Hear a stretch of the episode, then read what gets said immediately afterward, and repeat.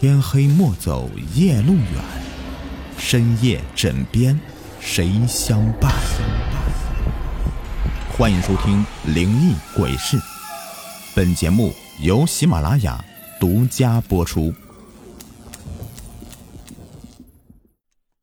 你们好，我是雨田，今天咱们来讲一讲第三手术室的故事。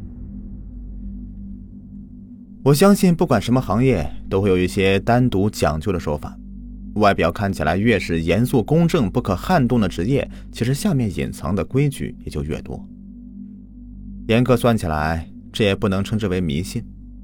这些老一辈人口中相传的一个说法，到现在呢，可能具体的意图我们已经是无从知晓，只能说给后辈们一个警示。起码能够时常提醒人们要对万事万物抱有一颗认真对待的敬畏之心。这个老医院确实不太平，我在那里面断断续续的待了有九年，这遇到的事情大大小小都有那么几件，人们口耳相传的各种奇闻鬼事，那更是数不胜数。今天讲一个老医院里的流传最广，也是我觉得最具有真实性的故事。医院里呢，每当做了大手术或者忙完一阵子的检查以后，都会开一场聚餐会。我记得每次开会聚餐的时候，我妈总是会带上我，因为她懒得给我做饭。去了聚会那就是吃，大部分大人的话题都很无聊，所以我会选择性的屏蔽一部分他们对话内容。每当他们的工作吐槽以后，啊，一般会有一个领头人讲起一些骇人听闻的怪事儿。这时候呢，我就会竖起耳朵过来听。有一次，他们讲了这么一个故事：说老医院原本的时候呢，规模特别小，大型手术室啊只有三个。当时医院周围的人很少，基本上能同时上两个手术室的机会并不多。加上第三手术室的楼层还比较高，所以在非紧急情况下，一般手术就都排在前两室了。于是，在三室手术的人。也就越来越少。不知道从什么时候开始的，医院里面传出了一个这样的流言，说第三手术室是因为邪气太重，进去手术的人呢都不能活着出来。跟着做手术的医生、护士也都会跟着倒霉。医院怕事儿，不肯找人解决，所以啊，才降低了它的使用率。本来进三室手术的病人呢，都是一些急症。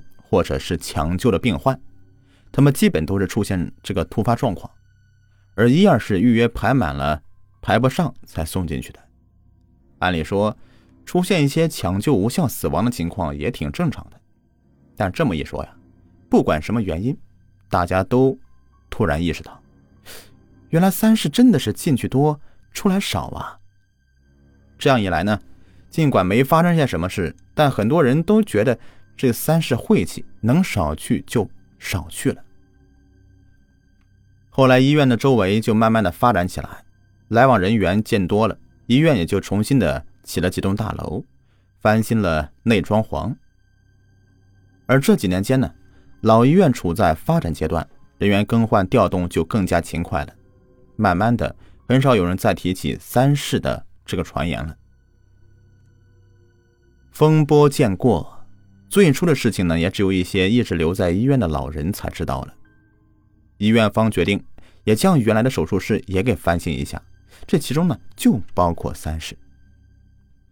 为了更加的干净整洁无菌，他们为大手术室的大门口啊安装一个自动开闭的感应门。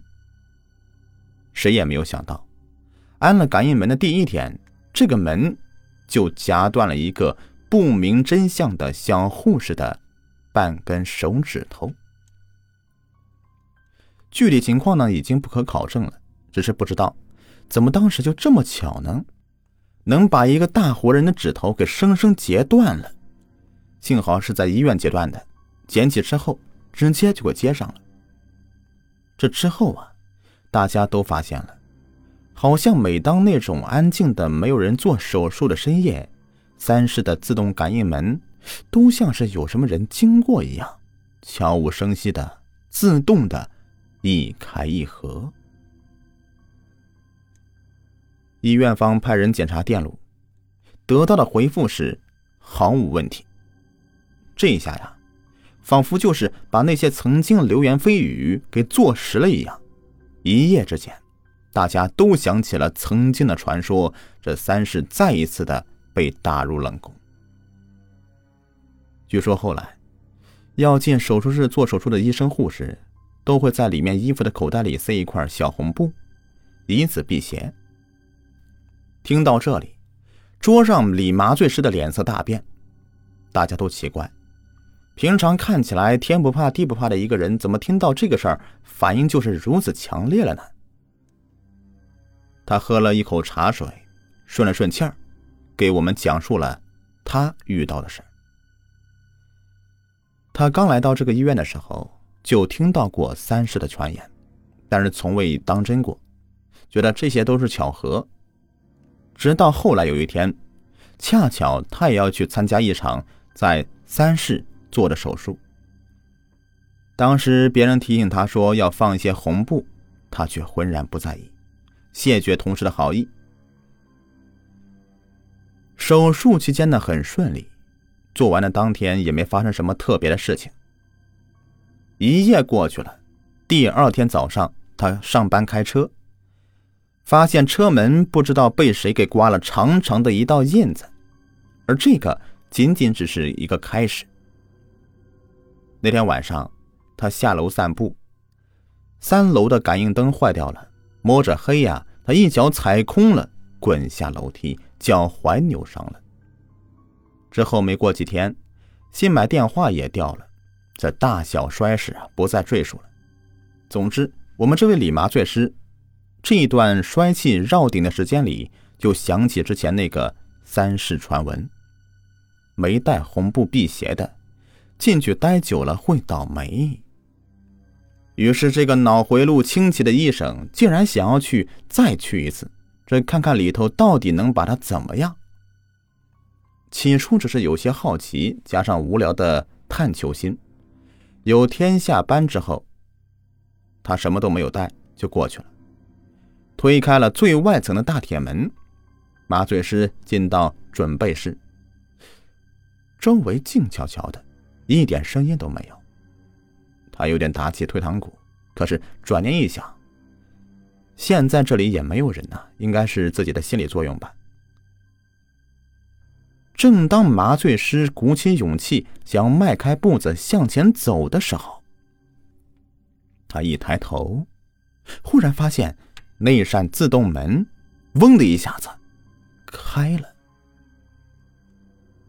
更加可怕的是，这门一开呀，好像从里面放出一阵风，就直接朝他的面门扑过来。